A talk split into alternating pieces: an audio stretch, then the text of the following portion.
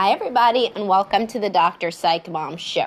Today, we're going to talk about when you keep thinking about an ex, which is something that is really common. People have written into my blog about it um, and say, I'm married, but I keep fantasizing about my ex. I keep having dreams about my ex, blah, blah.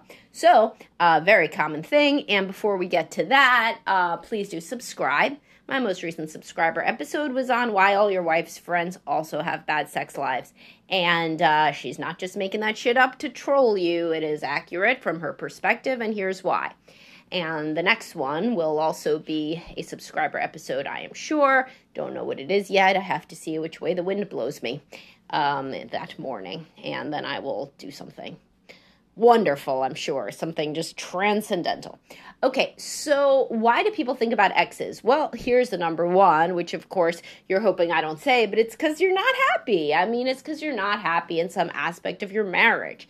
And while your ex may not be perfect, and that's why he's an ex or she's an ex, they represent something that your spouse does not give you. So, for example, women who are married to less emotional men uh, dream uh, and think about more emotional exes, the guy who is really romantic.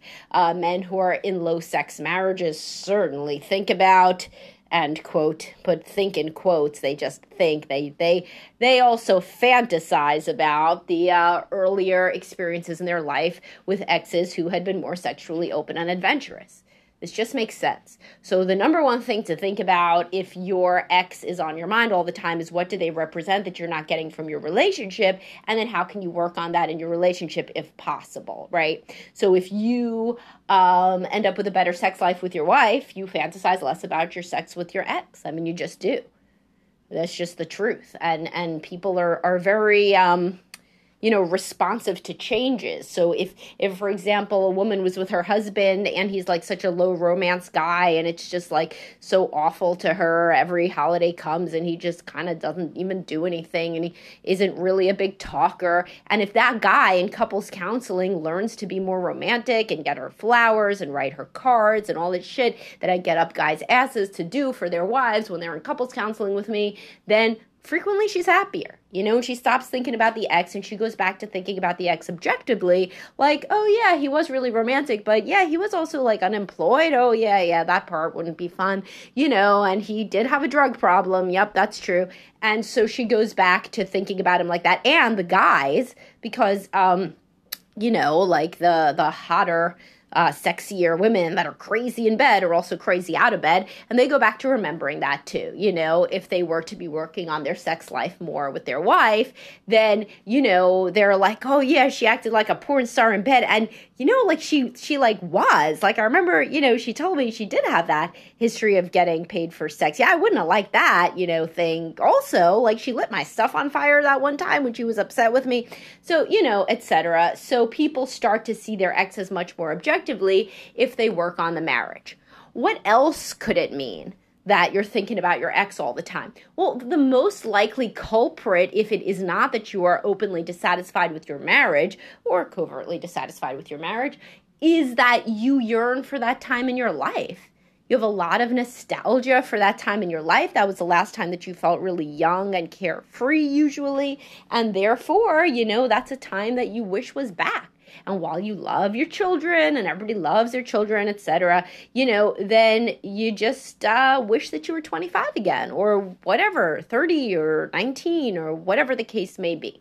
When you're feeling particularly trapped and uh, like life is drudgery which is just sometimes part of life at different stages then you can find yourself fantasizing about times where your friend felt free and liberated and like you didn't have a care in the world and whoever you were with at that time is what you're going to think about. You're just going to think about that person because they were there with you during that time. What is there to do about that? I mean, you could work on like how your life is structured. You could work on why you are so currently kind of dissatisfied? And is there anything that you could do to make you yourself feel less trapped and less kind of, you know, bored and and what have you you know, because you don't want to necessarily just pin it on your relationship. You know, there's a lot of women, for example, that, you know, have new babies and they feel completely tied to the baby. And that's great in one on one hand, but on the other hand, it's super hard. And so they start dreaming about their ex from college when all they had to do was like get up and go to class sometimes, you know, and they weren't tethered to another being that they have to keep alive. That's totally understandable, obviously, based on where those women are in their lives you know, and men think about it too. Oh, I remember my ex from, you know, before I even had to get up and go to work all the time. You know, and that person takes on this like fantasy rarefied air, you know, of greatness because that was a great time, at least compared to the current time. People that tend to have like a lot of nostalgia for the past, you know, this goes along with being a highly sensitive person and also being kind of a depressive person, you know, because this isn't really a good thing usually to have like excessive, like, you know, like thoughts about how great it used to be compared to now.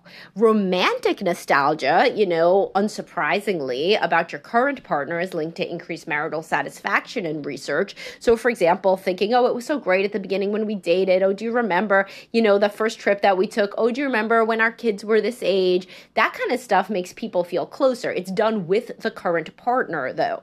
So, when you're constantly having romantic nostalgia about other people and about other iterations of yourself, yourself and like it's always you're like doing downward comparisons, that usually comes from hearing the same kind of thing done when you were growing up. So a lot of parents have these like depressive parents have these super wistful stories that particularly highly sensitive kids respond to very poorly. They feel so bad for the parent. All of the parents' stories are about how great things used to be, like in comparison to now, and the kid just feels like kind of like shit all the time for the parent, feels like maybe the parent shouldn't even have had kids kids or got married and they feel so bad for the younger version of the parent who like then turned into this like sad, you know, person. And this is very, very common when a parent is depressed and they don't have good boundaries, you know, so they're talking and confessing confiding and in particularly the oldest child or the only child whoever the confidant is or the child that shares their gender.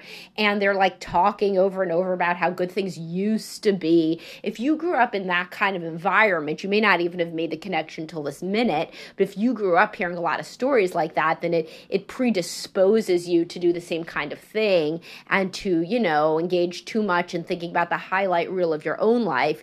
You likely in this generation do not share those um, musings with your child, but they're still there in the back of your head. And therapy can really help because if you grew up like that, then that's probably why you're doing it now. And then the ex that was there at the time turns into this, you know, pinnacle of who you want to be with, even though like they were probably really fucking annoying. And that brings me to the next point, which is they are just a person.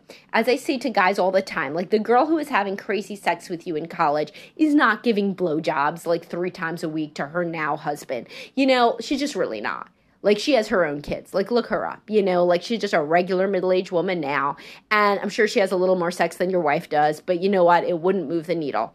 And uh, for you, had you married her, and there were downsides to her, and you know, do not put this person on a pedestal and I say to women too, don't put that guy on a pedestal because he's just some dude now. And do you remember like how he used to act like kind of annoying and self involved or like whatever, whatever? Well, he's doing that shit now, and some woman is sick of it. Now, I always pride myself on being honest with you guys, not just blowing smoke up your asses. So, are there cases when, in fact, you are thinking about your ex because you ought to be with your ex? Well, I mean, yeah, people do tell me these stories. You know, there's people who get back with their ex. There's people who reconnect with their ex um, and have an affair with them and then happily remarry them and believe that they always should have been with that person. I have clients whose parents have done shit like that you know like they they re-met their high school sweetheart and then they got married happily and lived happily ever after. Sometimes it's after they were divorced or widowed but sometimes it's when they were still married you know? And only you know if this is the case but you would really really owe it to yourself your family and your current partner to explore the shit out of that you know to the point that you're like boring yourself in therapy um, to see if your ex is really somebody who you who is like you know, the person you never should have broken up with. And I mean, then your story will be a little different, right? Your story will be something like, he went away to the military and I got pregnant with another man's baby, you know, like some shit like that. Versus, like, yeah, we consistently had really big fights because our personalities clashed, but we did have good sex, and that's why I think that we would be a good match now. No, no, no, no, that wouldn't be smart, you know, but if it is kind of this like situation where parents didn't let you date or like, you know, this crazy thing where you you were totally fine until like, you know, external circumstances tore you apart apart, it's really hard to convince people in that case that it wouldn't have been better with this ex, you know? And sometimes they leave for the ex, sometimes they do. And is that always a bad decision? Uh, it's the individual person. It's certainly, you know, not really nice to your current partner, but, you know, there's situations where. It, eh, it is kind of funny, you know, because if you think about it, everybody's like, oh, yeah, you should definitely divorce if you're not in love, you know. But then the minute that you say you're not in love because you're in love with this dude from like, you know, 20 years ago or something, everybody's like, oh, you know, you're such a terrible person. Is it really any different? I mean, I don't know if it's really very different. The difference would be if you start sleeping with the person. You know, don't start sleeping with anybody while you're married. I mean, I just talked about infidelity in my prior podcast. So, I mean, I do not think that that is a good idea. But if people are constantly comparing a better relationship with an ex who they know is currently available, then, I mean, really it's anybody's guess kind of what to do, whether they should stay in their marriage or not. Many people are just not in love with their partner, you know? And and some a small subset of those people it's because they're in love with somebody else. A larger subset it's because they never saw a loving marriage and that's the kind of people that I'm talking to in this podcast frequently are people who saw dysfunctional relationships growing up and then they're taking them forward into their current relationship and thus it's difficult for them to truly be in love, etc., etc. But some of those people, a rare subset, small subset, truly did get along quite a lot better with an ex, never realized it, etc. So, in that uh, place of, of being in that place, it's hard to know really what to do. And that, and I've actually worked with loads of people in this situation over the years because it is a very difficult situation to figure out on your own. So therapy would definitely be something that I would recommend, probably more than usual, because you can't just go to like your friends and be like, you know what, I'm still thinking about my ex because they have to hang out with your current partner at like barbecues and stuff. It's like fucking things humiliating, it's confusing, you know. So this is the sort of situation where you maybe want to get an outside perspective. But uh, are there any other reasons that people fantasize about exes? Well, I mean, for many uh, people, that was your only other sexual partner. Pretty much, you had like only a few. Average is four point something for women and six point something sexual partners for men. So if you're ovulating or if you're like, you know, turned on, that's like in your mental, you know, list. So, I mean, you don't have to take it for more than that. Like, it's just literally something that you remember. You remember having sex with this person also, this I would be remiss if I did not add that sometimes your ex was just better in bed.